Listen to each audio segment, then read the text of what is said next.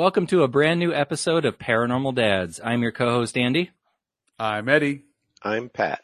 Join us as we go in search of the world's monsters, myths, and mysteries right here on Paranormal Dads.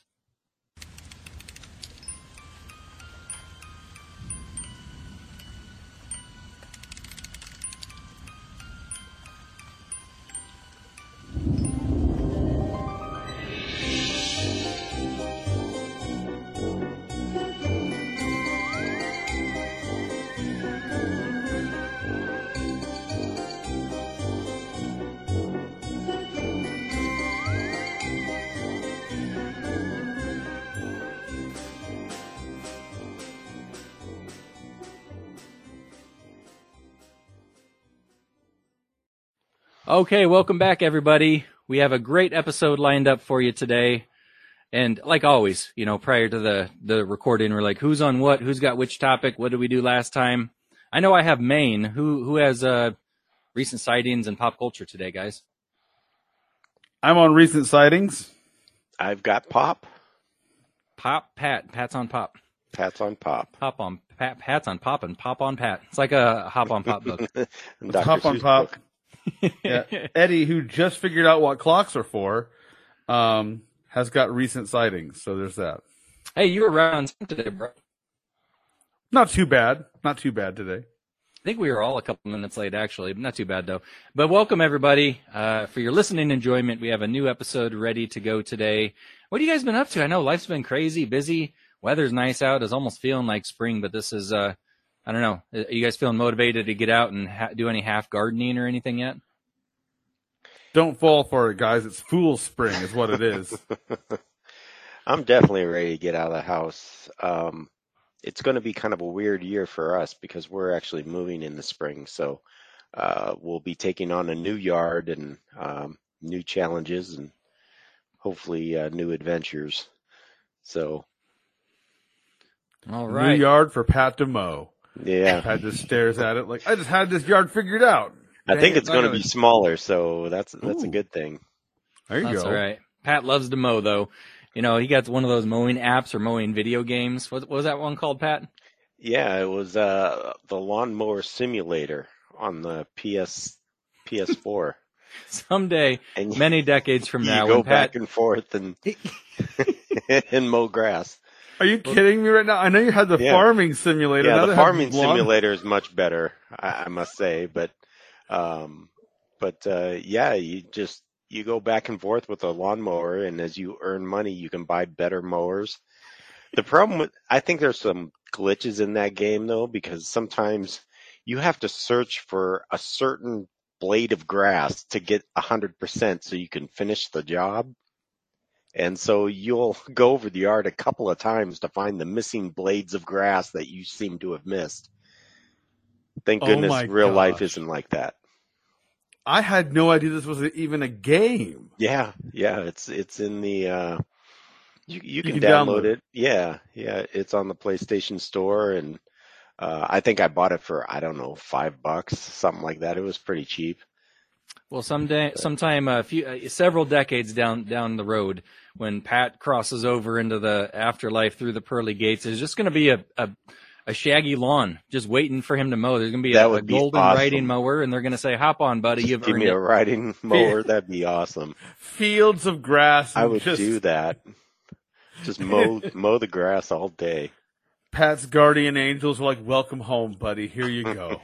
He just, yeah. Got a little sidecar like an old fashioned motorcycle where they're just riding with him. It's like as you mow it, Pat, it's new grass grows right behind it. so you're like, it never ends. it never ends. Speaking sounds- of video games, real quick before like we get into pop, Groundhog Day. What was that? What was that old video game that you guys both played?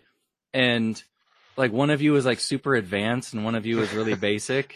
You, That was can you the- tell the- that? What That was was the space one. Eddie, do you do you recall the name of that It's game? I No Man's Sky. That's right. So who was advanced and who is primitive? Because it's a funny story if I remember. Pat was. Pat was crazy advanced. This is like ancient alien level advanced. So I think I introduced you to the game, Pat. You did. originally. Eddie introduced me to it, Yeah. and uh, so I started playing it on my own for a while. And then one day we said, "Hey, let's let's get a game together, and and we joined each other online. And so Eddie flew into my world, and I'm like, okay, come check out this place. or maybe we started in your world, and and and, and Eddie shows It me this little shack on this It was- planet, and little things going on. Then we go over to my planet, and and I've got this palace built. It was crazy. It was this crazy. Shining Wizard of Oz, like uh, you know, shining jewel of a city. You and you Eddie's would have jaw thought. just kind of dropped. I couldn't believe it. I like so and then, like over the pandemic, really, you kind of dove into it, right? Right? Yeah. Yeah, and over the pandemic, I, you know, I was doing other things, and so I was playing it a little bit, but not nearly as much as Pat was.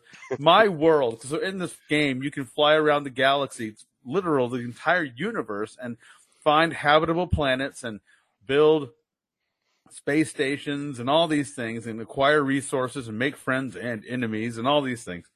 And so I'm on my world. I literally have like, like Pat said, a shack. I have an outhouse. It's, it's an outhouse that I covered the hole over. It was like, this is my new home.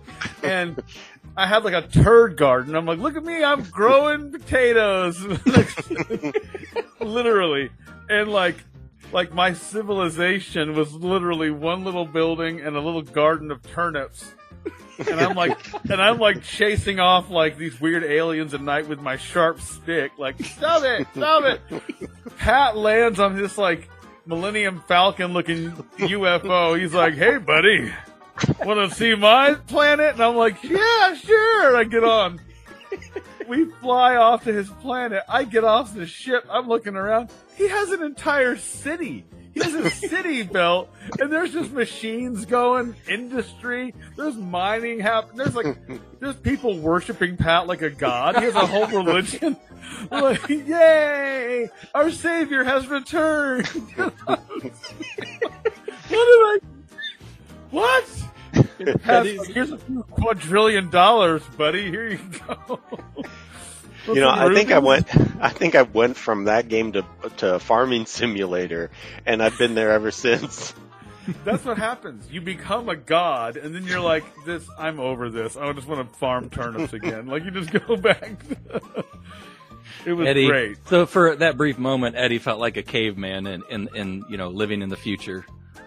I literally was like, Pat's looking at me like, "Hey, man, so what'd you do?" I don't know. I figured out how to write my name and poop. and you're sitting here like. There's like literally like he opened the doors like he's a Wizard of Oz moment. He opens these giant double doors, and you just see like people dancing and singing. Pat is back. Pat is here. He is our god. I'm like, And Eddie comes in. Ooh, ooh, ooh, where's the stick? Ooh. Yeah, exactly. Like, what's Eddie doing? I'm trying to eat one of their holy books. Ah, ah. Like, it was just, it was crazy. And this game allows that level of stuff. And Pat kept like hacking it. He's like, "Hey, you want a diamond mine?" I'm like, "I don't need a diamond mine. I just need a not stinky hut." He's like, Oh. "All right." Gosh. I Well- felt like Ezekiel, who like goes taken up above the earth, above the firmament, firmament to see heaven and all creation, and, and then sent back to my dusty little village. All right, see. I've You caught a glimpse at Disney World, and then you had to go back to the ghetto. I- I've seen things you would. My shanty town where we're all fighting over a crab leg.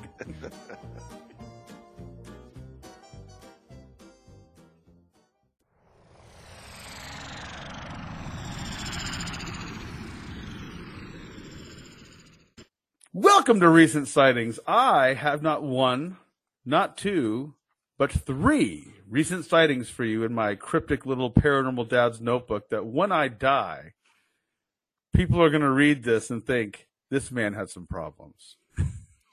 He's deeply disturbed. I can see it slowly disintegrating throughout the years. Like, why did his writing get worse and worse? And why is it, it just becomes gibberish and incoherent words? Something Pages about a, falling out of the thing. something about a Dropa stone and something about a Stonehenge and a, and a Voynich manuscript. What is this stuff? It's funny you mentioned Stonehenge. That's the first thing, the page that fell out of here. That's on top of this. What are you, a psychic? Yeah, go figure, right? Um, so anyway, uh, welcome to recent sightings. Uh, typically we'll get into things. These are three very recent things within the past. Uh, let me see here. One is as recent as a week and a half, two weeks ago. Uh, one's a couple years, and one is about the same time frame, about one or two years ago. So as far as we're concerned, pretty darn recent. Hey Eddie, before we get into this though, didn't you have a recent sighting on the road in traffic the other day? I did have a recent sighting on the road that. in traffic. So here I am, sitting in traffic, reliving the, the shock and awe of seeing my friend Pat be worshipped as a deity. and I'm in, I'm just driving home and I see a car in front of me and she had, uh, I took a picture. I thought about posting it online, but I don't know. There's, I don't know. We'll see. Maybe I will. I took off the license plate. So Yeah, there's there's you know we don't want to you know give away anybody's uh, privacy or anything. but Right. But uh, on one side of this person's car, uh, they had the sticker that said "Crazy Bat Lady." Thought it was funny, funny little play on words instead of "Crazy Cat Lady," and and I'm like, oh, they, they like weird stuff. That's cool. And I looked over to the other side of this person's car. So that was on the left hand side, driver's side. On the passenger side, back of the car, I see another sticker, and I'm like, wait, what is that? And I look closer. It's a Paranormal Dad sticker That's totally Oh, awesome. on the back of some random person's car in town, and I was just sitting here like, you got to be kidding me. That's nuts. that is awesome. Talk about some fun, some fun stuff. I I fought the temptation to get out of my car and go over to her car, knock on the window. Hey, hey, it's me. Go run her Mary Lou." down, start knocking on the window. She screams, That's how- calls the police. Yeah. It's a crazy man trying to get in my car.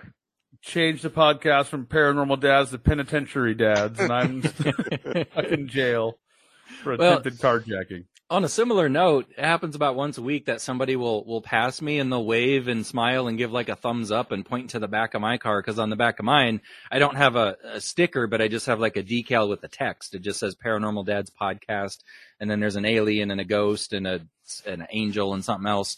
And so, but uh, you know, and so I, I don't know if they're just a fan of of weird things like that, or if they're giving a thumbs up about the Paranormal Dad's aspect, or both. But it's kind of it's kind of neat that that people. uh you know you bump into these people out in public who are into it kind of kind of makes you makes you feel wow yeah let's let's keep doing this show we got a special thing going here Oh, absolutely. Like like I said, like I wasn't even really thinking about you know the show uh, at you know at that moment, just kind of chilling, being myself, and behind the steering wheel, and I see right there our our sticker. Like, huh?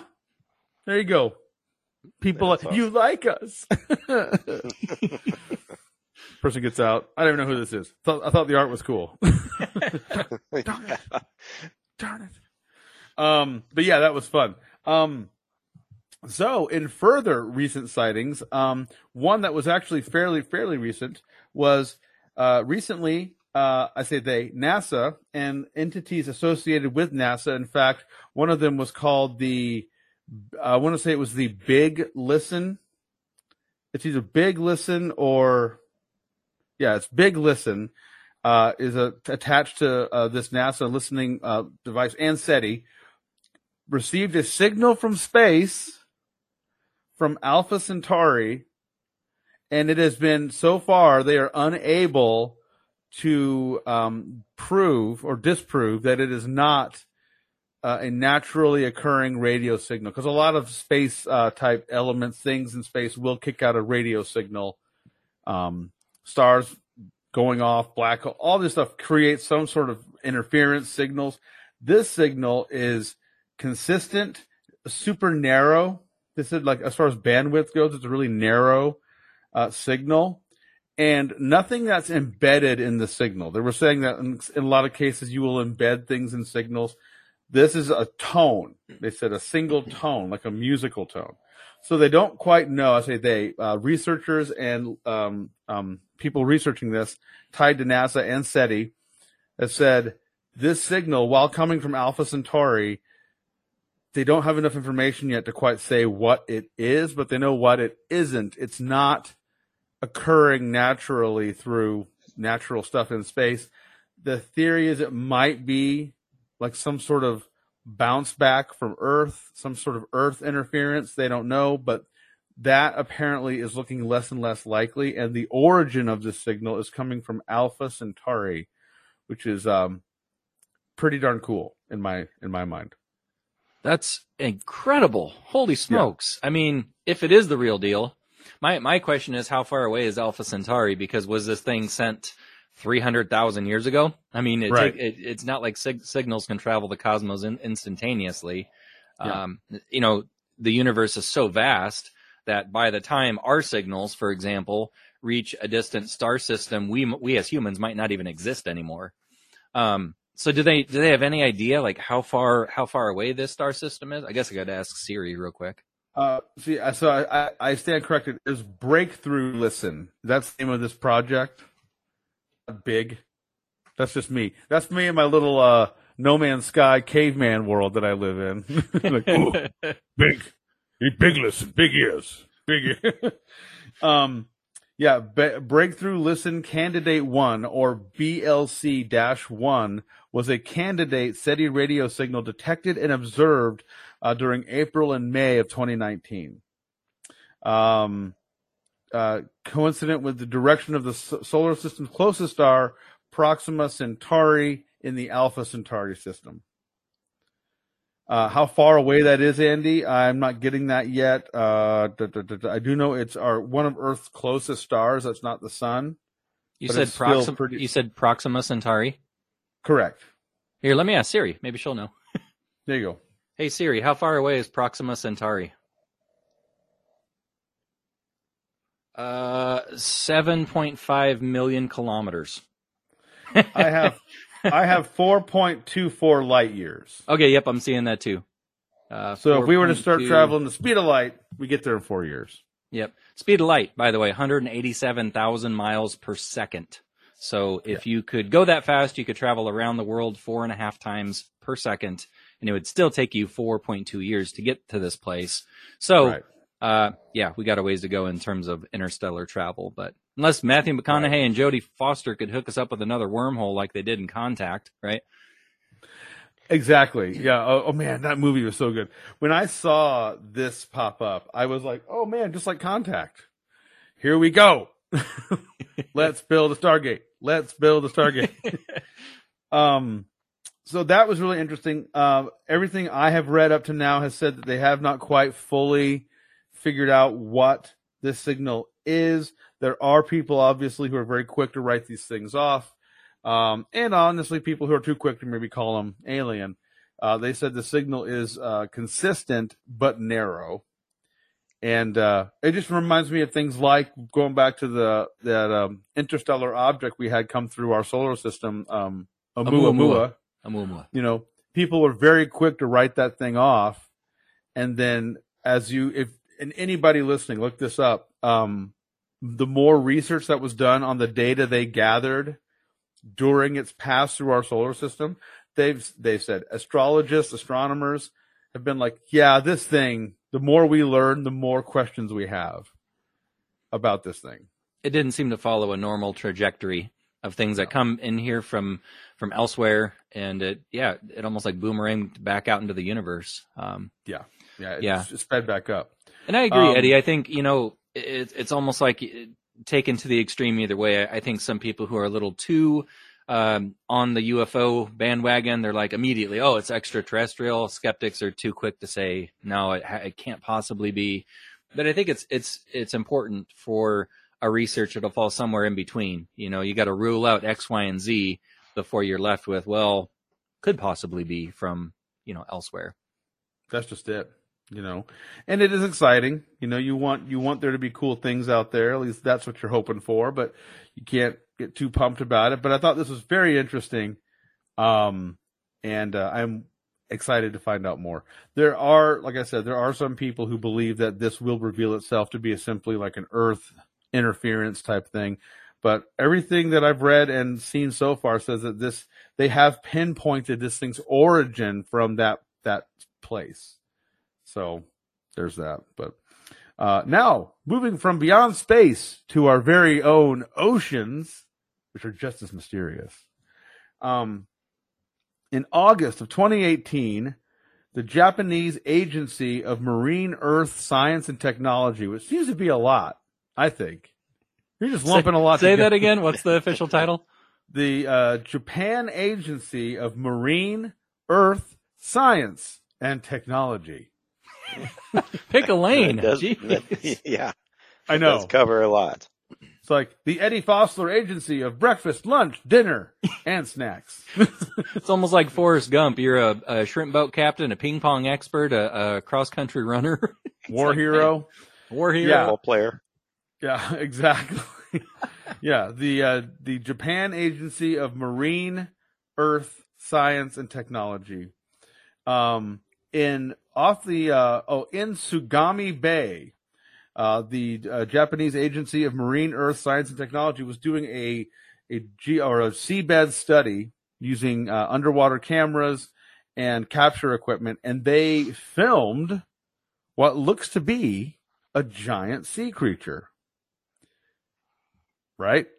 Start the Nice. Godzilla music. Um, Yeah. Exactly. and this thing, uh, I saw a video. Uh, I would, uh, we, we could put a video of this on our on our social media pages, or even put it on the website.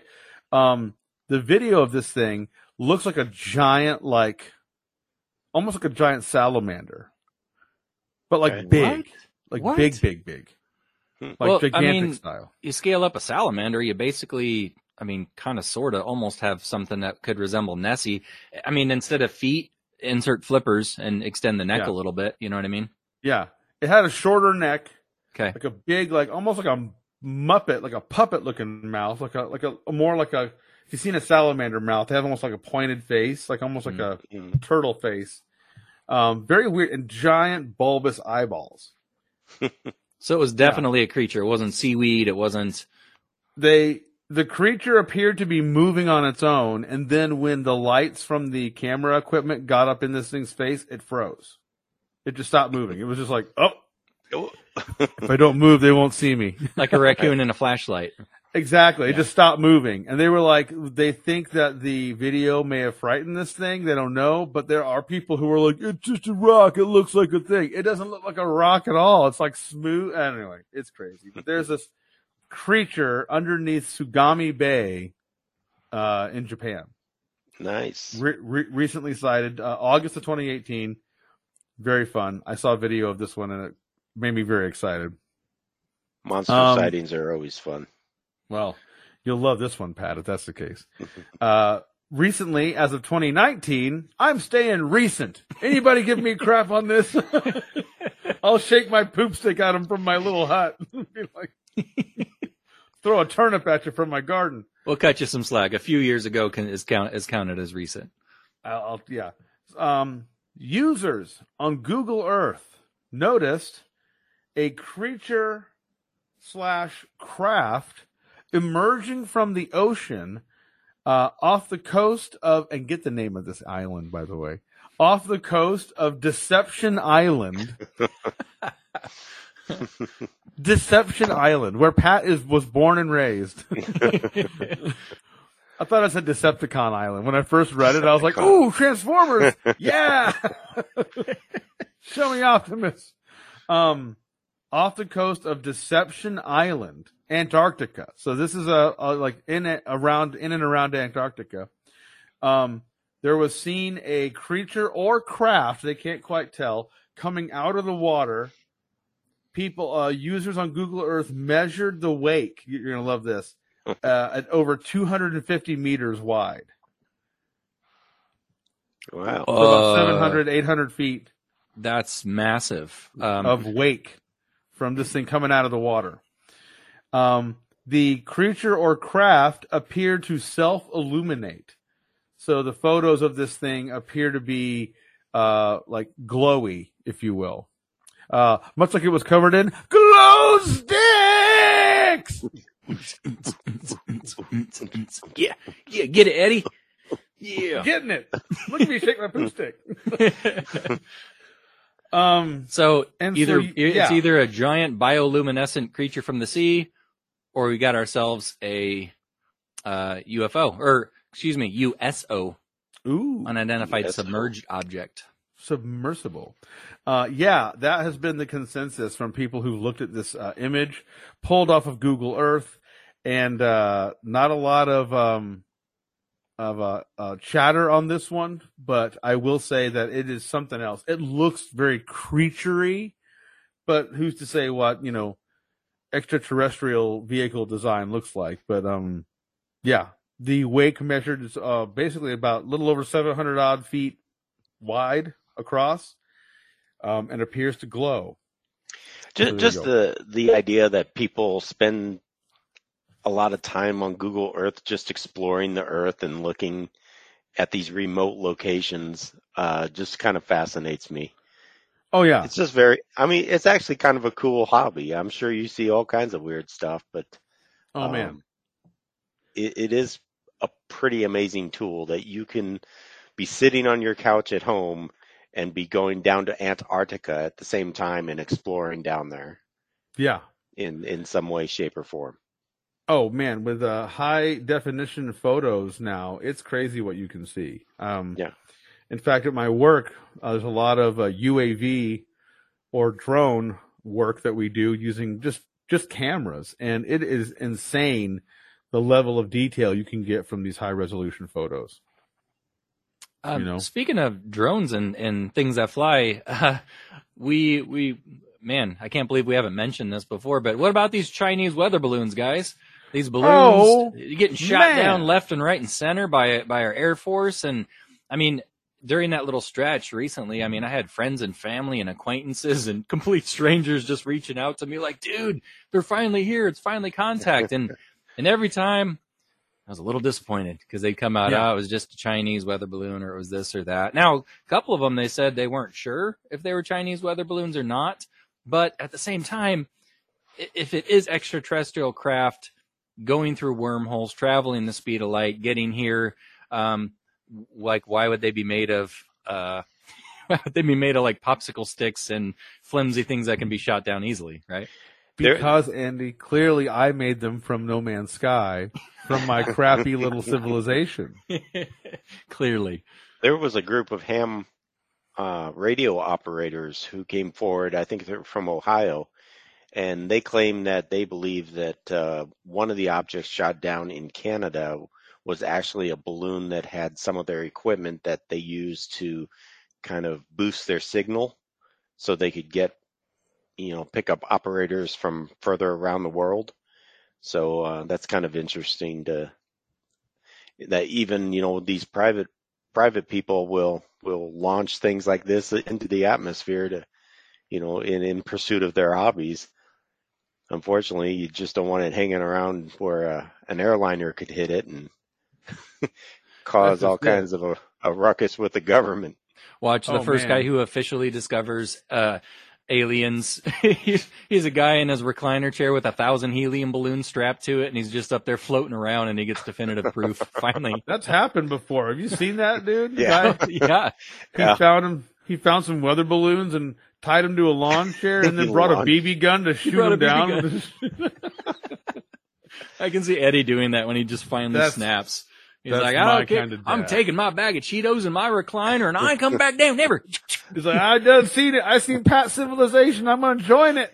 Fly up there. Take i'm me. trying to remember how that ended but uh, i can't it seems like we might have even talked about this on the show before I think but we I, did. ca- I i can't remember how that all ended how it Are you are you thinking Oh, about I that do. flat Hopefully Earth the guy, guy who, who survived. bought a? Remember that flat earther who bought a rocket and he flew up and then it crashed immediately? Yeah, we know a he, different he guy. didn't make it. That was That's a different guy. who died. Yeah. Uh, launch chair guy survived uh, uh, helicopters. That's how that ended. Rescue helicopters flying over and saving him because he That's- could not get down. That's amazing. He dropped the BB gun. He's like, he dropped the BB gun. He's like, all right, time to shoot. My, oh man, my landing gear. And some I'm kid gets a some kid gets a Red Ryder from the skies for Christmas. I hope. Yeah, landed it. Thank you, Jesus. Um, I've been praying for one that landed on my doorstep. Exactly. Um, the thing was about some of these UFO uh, sightings too is that there were some people. This is always going to happen, right? There were some people who were like, the reason why we're seeing a lot of these now is to kind of distract from or detract from actual UFO stuff that's happening in reality around us. And apparently, from everything that I kind of tend to follow and look at, there was a spike in UFO activity, but like legitimate UFO activity. Uh, there was an orb. Hey, another recent sighting, the uh, Mosul orb. Have you guys heard of this thing yet? No. No, uh-uh. M M O U sorry, M O S U L, Mosul or Mosul, uh, Iraq. There was a single four second frame of spy uh, spy plane video of a perfect sphere, silver sphere, like Flight of the Navigator style, that was estimated about I think they said between four and six feet in diameter. That was just flying around um, Iraq, just zipping all over the place. And they caught four seconds of it on video. And um, yeah, this happened pretty much around the same time as the uh, Chinese balloon sightings. A little So- orb zipping around almost makes you think of the Foo Fighters uh, that people Yep. were seeing during uh, World War II. You know, these just Yep. these fast glowing balls of light that the best pilots in the world couldn't catch or keep up with. Oh man, Yeah. yeah. Uh, but that's what I got for recent sightings. Um, Man, Eddie, layer after layer, you gave us like a not a, a trifecta plus one there. Man, got the layer cake of of uh, re- recent paranormal goodness. But yeah, uh, everything from sea monsters to space signals. But I just think uh, it just, it's just crazy. Just there's always something new happening around us. awesome. Well, thanks for that. And uh, up next, we have uh, Pat with pop culture. It's time for pop, culture, and the paranormal.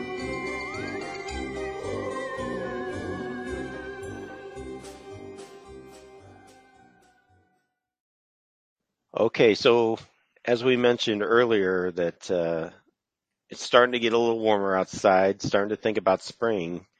And once again, it's time to start thinking about family vacations.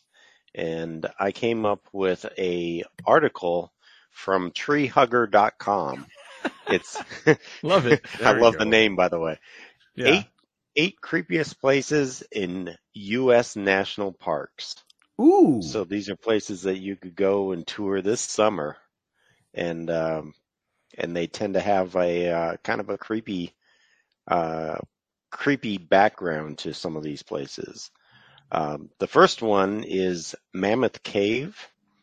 Uh, they they have had more than 150 documented paranormal events in the caverns at Mammoth Cave National Park. Is that in And Kentucky? Uh, where is Mammoth Cave? I'm almost. I think it's in Kentucky. I think I've been there actually. Uh, I don't have it. Let's see. If I click on this little link, it will probably tell me about it. Mammoth. I'm I'm looking it up right now. you might have to look it up. Well, anyway, yeah. yeah, ra- rangers have reported um, weird supernatural things going on during tours. Uh, uh, one of the one of the most frequent sightings is of Stephen Bishop, a slave whom the National Park Service website describes as one of the greatest explorers of Mammoth Cave, Mammoth Cave has ever known. Bishop, who's buried in the old guide cemetery not far from the cave, is often seen during the Violet City Lantern Tour when rangers take visitors through the caverns lit only with kerosene lamps. Uh, during the 1800s, Mammoth Cave briefly served as a tuberculosis hospital. and Always with visitors- the tuberculosis Yeah, hospital. right. Always. If I had a nickel for every time I heard of a tuberculosis hospital in a cave, man. I So have w- 17 nickels. Within the cave, there are um, the remains of what what was called consumptive cabins, where patients stayed. And outside one of the cabins is a slab of stone where the bodies of dead patients were placed before burial. Today, it's known as Corpse Rock, a place where some people claim to have heard phantom coughing. So that would be fun to check out. Corpse Rock, yeah, Cor- right up there near uh, Deception Bay, right? Yeah. right. Corpse Rock is not a zombie musical, believe it or not. I've I've been inside there, and uh, yeah, according to what my uh, quick search, yeah, it is in Kentucky. Okay. I've been through there. I didn't. I I personally didn't feel anything particularly spooky, other than the claustrophobia that kind of washes over you. We we went on this like pretty intense spelunking expedition. It was a small group of people. They give you like a, a helmet with a lamplight and everything. D- Guys, you can't even go on this tour. Like they have to measure your your shoulder width because if you're if you're too girthy, if you're too wide, you literally can't fit through some of the holes. I don't And so- think I'm wow. going to uh, make that tour. Oh hell no! I mean, I, Oh. I was like 16 or 17. Now I couldn't do it now, but even You back had to then, like grease some Andy up to get him in. The- grease me up with Crisco and peanut butter. But you had to like inchworm your way. Like you had to keep your arms at your side and use your feet to like scoot yourself through. No, Ooh, no, thank you. Yeah. That's a hard no. Yeah. Yeah. So number two Mammoth- of eight oh. is is a, a Devil's Den in Gettysburg Natu- National Battlefield. Yeah. Uh, with 51,000 casualties, Gettysburg was the site of the Civil War's bloodiest battle. Reports of ghostly soldiers are common here, especially at Devil's Den. Um, a boulder-strewn hill that was used by artillery and infantry. The most common sighting is that of a barefoot ghost wearing a floppy hat who is known as the hippie and is thought to be a member of the 1st Texas Infantry. Those who have met the spirit report that he has always had the same thing said that uh, he always says the same thing while pointing toward Plum Run. What you're looking for is over there, he says to people. Those who claim to have photographed the ghost say that his image doesn't appear in the pictures, and Devil's Den is known for causing cameras and other electronic equipment to fail. All right. So there's Devil's Den. Devil's Den. Nothing named uh, after the Civil War or during that was was a good name. You know, it's like go to Breakneck Ridge, Crush Skull Valley. You're like remember like Tickle Fight Hills. There you go. Pack up the kids. You know, take a cooler full of peanut butter and jelly sandwiches and make your way out there and have a spectacular time, right? yeah. go to Flaming Grandma Grotto. This one's a pretty cool one. This is uh, Norton Creek Trail uh, in the Great Smoky Mountains. Uh, um, and so the Mount, Great Smoky Mountains are home to many ghost stories, but few are as terrifying as the Cherokee legend of Spearfinger. Don't confuse that with Goldfinger of James Bond fame. According to the legend, the witch had a long, sharp finger made of stone, and she walked the Smokies trails disguised as an elderly woman and lured children who wandered too far from their village. She'd hold the children and sink them to sleep, and then used her stone finger to cut out their livers, which she would Oh, eat. Yeah.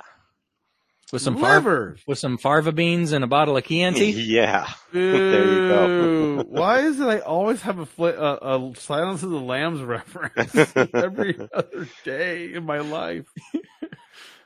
Um, there's also That's the tale gross. of a s- settler who was murdered on the north shore of Lake Fontana while looking for his daughter, and the lost hikers reported a mysterious light that leads them back uh, from that that spot. So if you want to see the lights yourself and walk the mountains where Sping- Spearfinger was to live, hike the North Nor- Norton Creek Trail, which will lead you to past several cemeteries an old roadbed. Uh, the trail is still used during decoration days when the families of the cemetery's dead come to decorate the graves.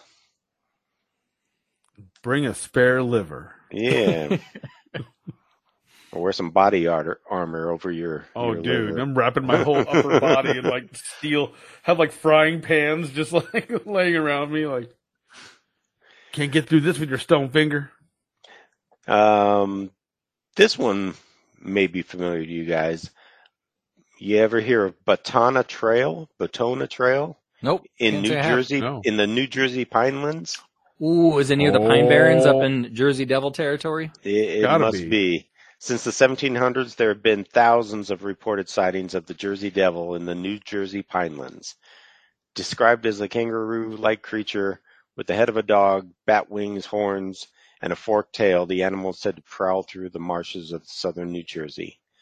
Residents of the cities near the Pinelands have reported hearing the devil's screams late at night. For the best chance of glimpsing the Jersey Devil, hike a section of the Batona Trail, a 49 mile route that ventures deep into the creature's habitat.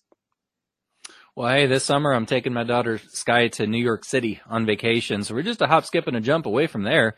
And we venture on over to New Jersey and uh, catch us a glimpse. I mean, you you have to. Then again, New York City might be scary enough. There's a lot going on there. You got rats the size of raccoons just walking around throwing up gang signs. Well, and what better what better place to bring your daughter to than to a place that has a potential demon walking up and down the trail? I, I've You taken know. her to worse places. It I was gonna builds say Sky's fine. it builds character. Yeah. So this one is cool. This one I didn't even realize this place existed, but I, I really want to go after reading about it. It's a place called called Star Dune in the Great Sand Dunes National Park. You guys ever hear of that national park? No. Yeah, No. I've been there before too. Uh, You is that haven't? is that in western Nebraska or is that? It is in uh, southern Colorado. Yep, yep. Yeah, I I was there. That's actually my lifelong issues with back problems started there. Did I ever tell you guys this story? No, No. Sorry to cut you off, Pat. Yeah, No, true story. fine. I was in the Great Sand Dunes National Park, went up to the top, and I was like, "This is really cool. It's like being on top of a mountain, only you can't get hurt because if you fall, you land in soft sand." So I get to the top of the sand dune, and, and it's, it feels like a mountain. I start running down, and I'm like, "Yay!" Oh, no. oh no. I'm running so I'm fast. free. I'm running so fast. My legs can't keep up with my upper body. And I just like, I just, I just collapse in a heap. And then I slide to my demise down towards the bottom, crumpled heap, my back completely just absolutely jacked up. And just when I couldn't move, I started to get swarmed by a bunch of bees, but I couldn't move. I Oh, think one of them stung me. So it was a nice bumpy car ride, three hours to the nearest hospital. And ever since then, I've had back problems. Oh so yeah, my it is God. scary. It is it is a it is a scary park in my opinion. Nothing more paranormal than a slip disc, right? Yeah, it's uh, not only uh, ha- home to North America's tallest sand dunes, it's also a flying saucer hotspot. Oh, More than 60 UFO sightings have been reported in and around the Great Sand Dunes National Park. The region made headlines, uh, national headlines in the 70s with a rash of cattle mutilations that Mhm. still continue today. Um, if you can't make it to the nearby UFO watchtower, the top of the 750 foot star dune provides the best view for UFO spotting. Ooh. So, Put it on the Paranormal Dad's travel planner. yeah. Uh, let's see. Here, here's another one of those descriptive places, Bloody Lane in Antietam National Battlefield. Let's all go down to Bloody Lane. Bloody This Lane, Maryland everybody. Park was home to to one of the ble- the best this bowling alley in town. Blow, bo- one of the Sorry. the blood, bloodiest one-day battle in America history. On September 17, 1862, 23,000 soldiers were killed, wounded, or missing after the 12-hour Battle of Antietam, which ended the Confederate Army's first invasion into the North. Uh, the, today, the sunken road known as Bloody Lane is said to be haunted by the soldiers who lost their lives. Witnesses have reported hearing phantom gunfire, shouting and singing, and some have even claimed to see soldiers in Confederate uniforms uh, who abruptly vanish. So uh, there you go, another Civil War spot. What do you expect when you go down Bloody Lane? You're not gonna Yeah. you're not gonna have anything good happen to you. Bunch of skin knees, cuts, you know, sunburn. It's just not good. It's all blood. Bloody Lane. So let's go uh, back out west. We'll go to uh, the Grand Canyon, place called Transept Ta- Trail. Transept Trail. Park rangers and visitors have reported seeing the Grand Canyon's Wailing Woman, who is said to haunt the North Rim. According to the legend, the woman committed suicide in the nearby lodge uh, during the 1920s after learning that her husband and son had died in a hiking accident. She's dressed in a white dress printed with blue flowers, and she floats along the Transept Trail between the lodge and the campground on stormy nights, crying and moaning over the family she lost in the canyon. Oh, So that'd be kind of creepy. You're walking up a wet trail in the middle of a storm in the Grand Canyon, and here comes the wailing woman up the path. that's a glass full of nope. For me, just turn around and run. Okay, number eight. of our eight eight fun places to visit this summer. Eight creepiest places in the national park. Uh, we're going out to Yosemite National Park, a place called Grouse Lake. Hikers who visit Yosemite's Grouse Lake via the Chilnualna Fall Trails often report hearing a distinct wailing cry like the sound of a puppy. But according to Native American folklore, that's no puppy. it's the sound of the cry of an Indian boy who drowned in the lake. Legend has it if he calls to hikers for their help, he calls hikers for their help, but anyone who ventures into the lake will be pulled under and drowned. Ooh. So uh, apparently, the Wailing Boy isn't the park's only dead, deadly spirit. The the Miwok Indians believed Yosemite's waterfalls were haunted by an evil wind called Pohono, which entices people to the edge of the falls and then pushes them over the edge. Ooh. In 2011, three hikers plunged to their death from the top of Yosemite's Vernal Falls. So there you have yeah, it. a lot of yeah, a lot of a lot of. I mean, take your family there, but don't don't do the walk to the very edge of the waterfall trick. That's not very fun. yeah, yeah. Wow. Safe travels, everybody. Uh, Yeah. either go to those places or don't. Your choice. Might want to stick to Disney World after hearing that. You you have a list written down of places we're taking the family to. It's like bloody lanes, head shop alley. Is there something you want to tell us, Dad? I love you all very much. You're safe. And You're that's fine. why the kids need therapy, right? Right. exactly. Although well, you thanks- got to think the uh the the kits like the like the gift shop of these places have to be amazing. You know, like Yeah, I went I went to see the wailing lady and all I got was drowned in the lake by the kid, by the ghost kid. all the souvenirs have blood splatters on them, and the kids are like, "Is this real blood or not?" And like, I don't know. That's half the fun is not knowing, right? Yeah, I guess. All right, thanks, Pat. That was a good one. Thanks Yeah, for terrifying us. And now it's time for the main mystery. All right, welcome to the main mystery, everybody. You guys remember uh, several episodes ago we talked about that school called the Ariel School in Zimbabwe oh yeah. over in Yes. Africa. Whole class full of kids at recess saw an alien spaceship land, and I believe this was the early '90s, right? Yep. Mid '90s, maybe. Yep. Did you guys know this was not the only school sighting of a UFO? I'd heard there was another school. That's all I've ever heard. There was another school, and that was the end of it. So I was watching a show the other day, broke down and got myself Discovery Plus. Highly recommended, by the way. There's so much good paranormal content on there. My my lord. Um, no, uh, how's this for a British name? Pembrokeshire. Uh, Ooh. It's Yeah, in that's Wales. one. Pembrokeshire, Wales. And this took place in uh, J- uh, February 4th, 1977. So Eddie, you were you were about to make your grand entrance onto this planet. You were I was a '77 baby. you were. Yeah, and actually uh, in February you had probably just been conceived. My math is yes, correct. at that moment.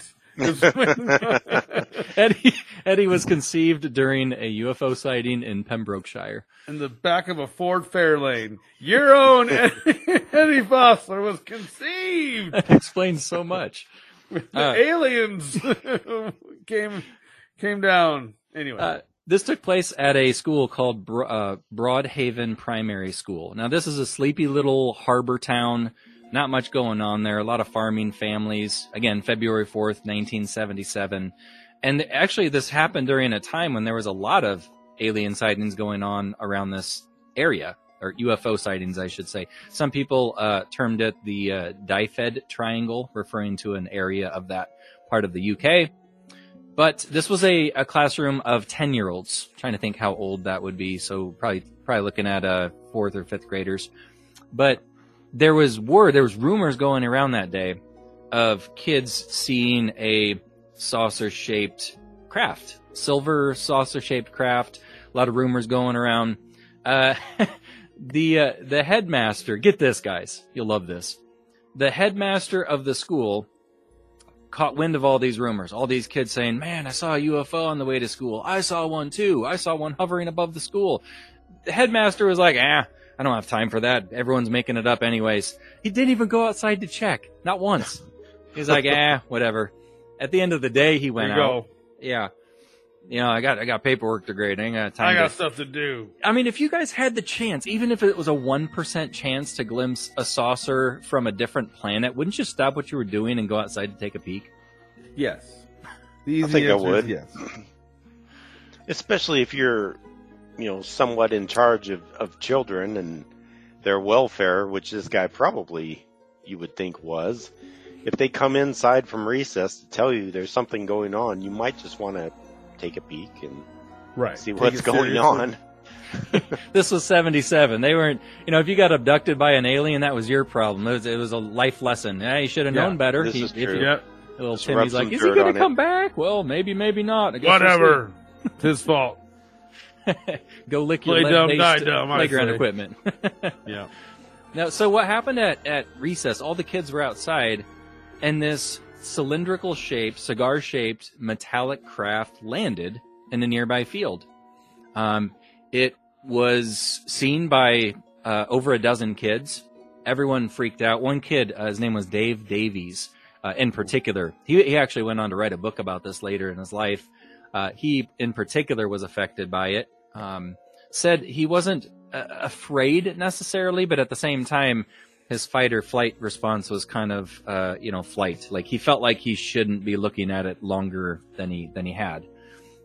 So, you know, all the kids are worked up into a frenzy. By the end of the day, the headmaster's finally taken an interest in this. He's asking, you know, okay, what happened? What happened?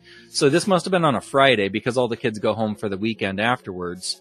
Come back Monday and the headmaster's kind of singing a different tune. He's like, okay, well, okay, what, what did you guys see? Let's round everybody up. Similar to the Ariel school in Zimbabwe, they had each kid independently, individually draw a picture of what they, sh- what they saw. Mhm. And of course, there was some similar, there was some similarities, there were some differences, but uh, overall, these kids were drawing approximately the same thing. And although it was uh, kind of cylindrical shaped, I do want to correct myself. There was actually like a dome shape on the top of it, so not your classical uh, rectangular cigar necessarily. There was a little bit of a dome top, a little curvature to it, almost like a hybrid between a, a cigar shaped and, and saucer shaped craft, if you will. Uh, but they all saw it. The drawings were all similar. In fact, uh, a couple weeks later, there was a lady by the name of Rosa Granville. Now, she ran the Haven Fort Hotel in a nearby town called Little Haven, and she described seeing an object that kind of looked like an upside down saucer. And aboard this thing, or near this craft, she said she saw two faceless humanoid creatures with pointed heads. Hmm. now, Rosa said There that there was so much heat coming off this thing, even from a distance, that her face felt burnt, like she like she had acquired a sunburn.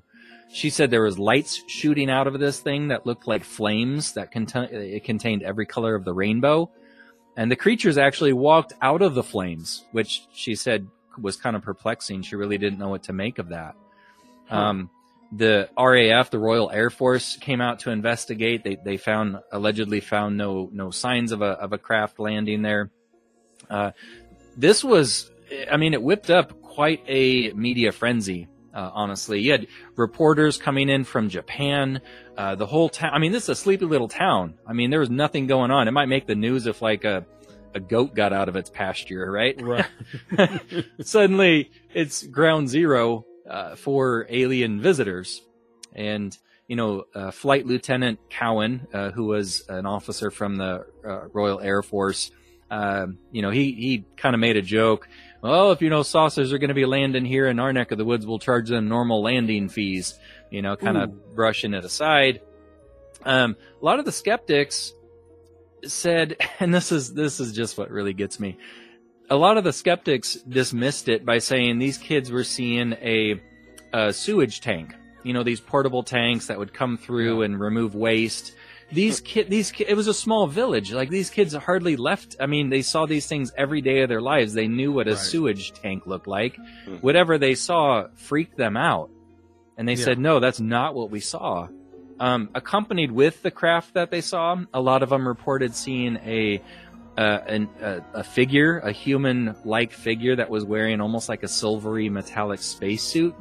Skeptics Oh, wow. wrote that off as ah, that was just a fire suit that's sometimes worn by people in the military. By the sewage guys, right?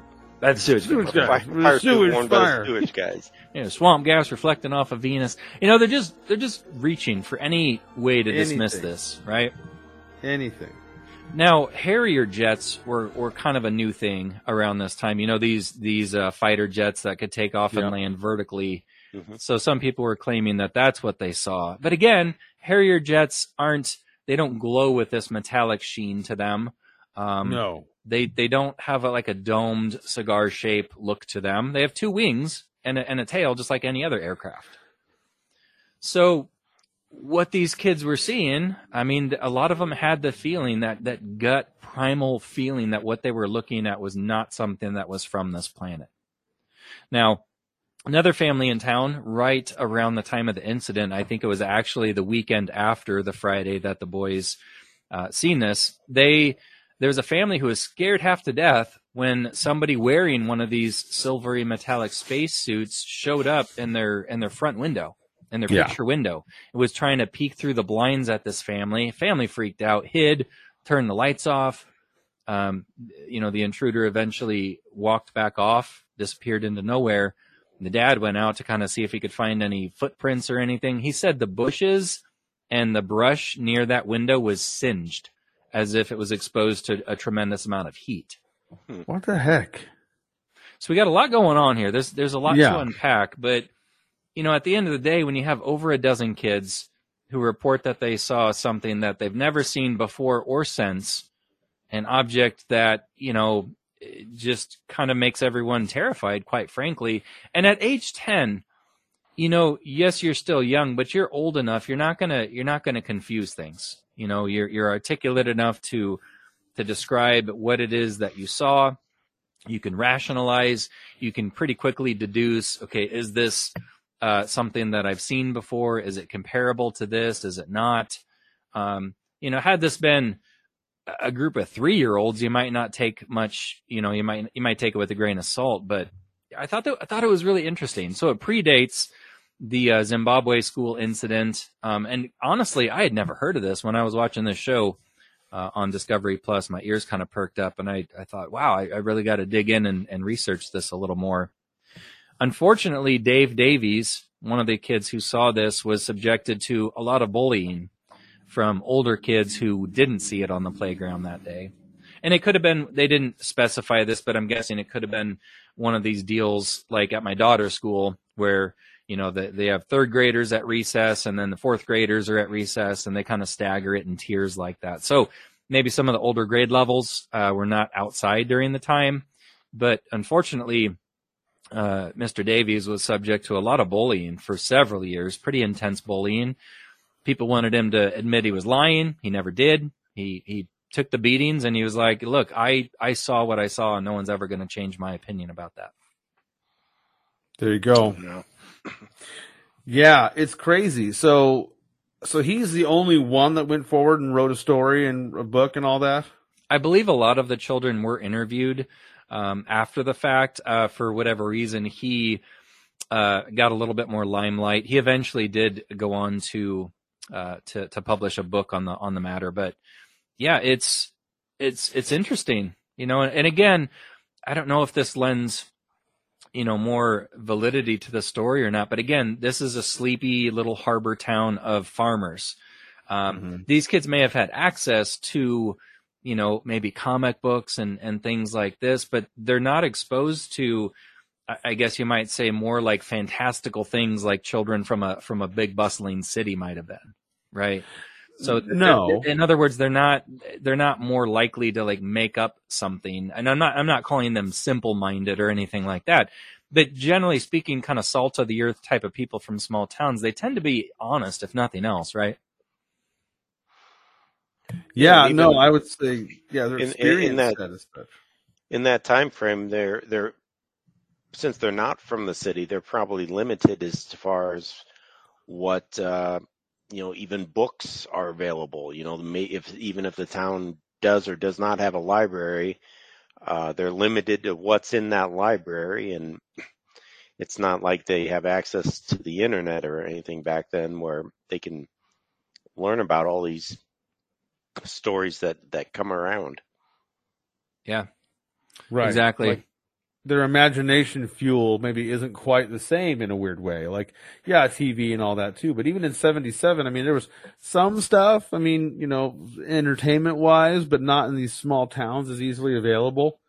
Um, and the funny thing is too, is like when kids, especially kids, try to tell people things that they've seen, it's so funny, especially the 70s, 80s, and 90s, how we, we just wrote them off. We're like, he's a kid. He's dumb. He's saying dumb kid things. And, and it's like, it, it's, we said this a million times. Kids are almost more receptive to these things than adults are. You know, they're not turned off to it yet. Yeah, I mean they just they they trust their eyes. They haven't been programmed or trained to believe in this versus that or you know that's taboo, don't don't mention that. They just report what they see.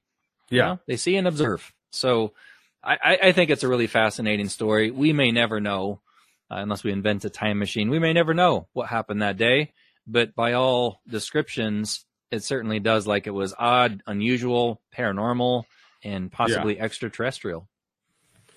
Well, and there's precedent for this. I mean, this happened again down the line, like you Yeah. said with the with the Ariel school, Yep.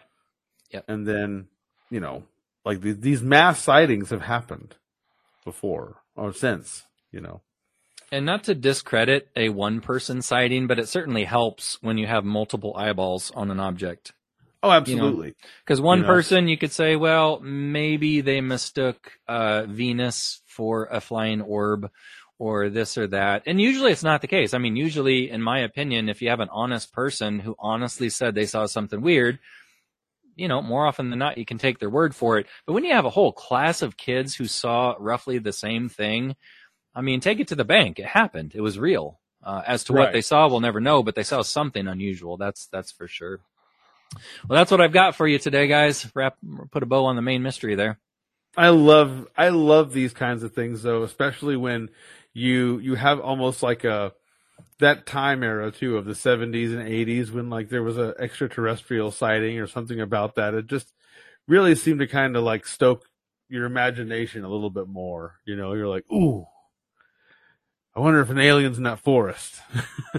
ET style. And if I anybody just wants, just search this on the internet. It was pretty cool. They actually have photos of the children on the playground holding up uh, their their respective pictures that they had drawn of what the what they saw. So you can see the similarities and differences in each drawing, but they're pretty they're pretty consistent. And yeah, that's that's a really interesting one. But as always, everybody, thanks for listening. We do want to give a big shout out to freesound.org for supplying some of the music and sound effects. Uh, you can catch us on Facebook, Instagram, Twitter. You can email us a cool story if you'd like to hear it read on the show, paranormaldads at gmail.com. And thanks so much for your support. We got a lot of, a lot of great things coming down the pipeline for you. And we'll keep you posted as those uh, announcements unfold. We do. Uh, uh, stay tuned. We're also on uh, Facebook, uh, uh, Instagram, and YouTube as well. Make sure to check us out at those places. You'll see a lot of fun Paranormal Dads stuff coming your way. And uh, we said this before. We have uh, stickers. Hey, just like I saw on the back of that person's car, uh, stickers. Uh, more stickers coming. I have some more exclusive art stickers done by some local artists here in town, uh, featuring their version of Paranormal Dads. That'll be up for uh, purchase uh, fairly soon here, within the next week or so. And then um, also, uh, give us a shout if you want a sticker, T-shirt, hat, or some sort of Paranormal Dad Dad swag. Let us know, and you can order it through us, and uh, we can get it shipped out to you. I wonder if any of these new stickers will feature Pat's Palace and Eddie's little rancid hut Ooh, I think they might have from to video now. game. Pat's Palace and Eddie's Rancid Hut. All right. Thanks, guys. And thanks to all of you for listening. Have a good one. Thank you, everybody. Goodbye.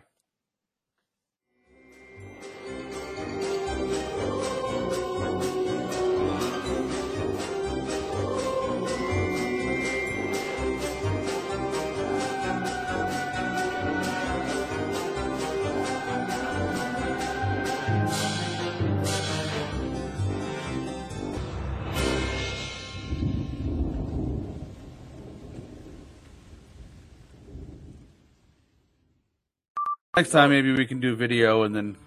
That's fine. I'm all washed out anyways. People will be like, "Who's that ghost on your program?" Forget the paranormal. You got a banshee right there talking on the mic. I need a, I need a tan or something. You're all right. You got that window glow coming in. I got that window glow. I Yeah. need a haircut. It's funny how much you realize rough. about your yourself when you look at yourself on a on a video stream. It's like, oh god, Oh, for real. This is what people see all day long. This mug right Yeah. here, Eddie, Yeah, your I like hair how- is your hair is radical, dude. For real? I mean, yeah, it's it's huge, to- man. You got the locks going there. Poof. It reminds Somebody- me of uh, what's his name? Jimmy is it Jimmy Neutron or something? Jimmy Neutron. Yeah. Someone at work said that too. They were like, "How do you get your hair to do that?" And I go, "I just live, baby." it's a combination of product and and oil and bedhead and awesomeness. A little bit of that. I just, I just get scared a lot. I'm just like this all the, all the time, and then it happens. You're channeling your inner Giorgio Tsoukalos. I know, dude. I want to get the medallions around my neck. I should be him for Halloween. Just have this hanging around my neck. And be like, Get a T-shirt that says, "I'm not saying it's aliens, but." I'm not saying it's aliens, but it's aliens. All right, you guys ready? Uh, I'll go first. Eddie second. Pat third. Sure. Hold on one second, Andy.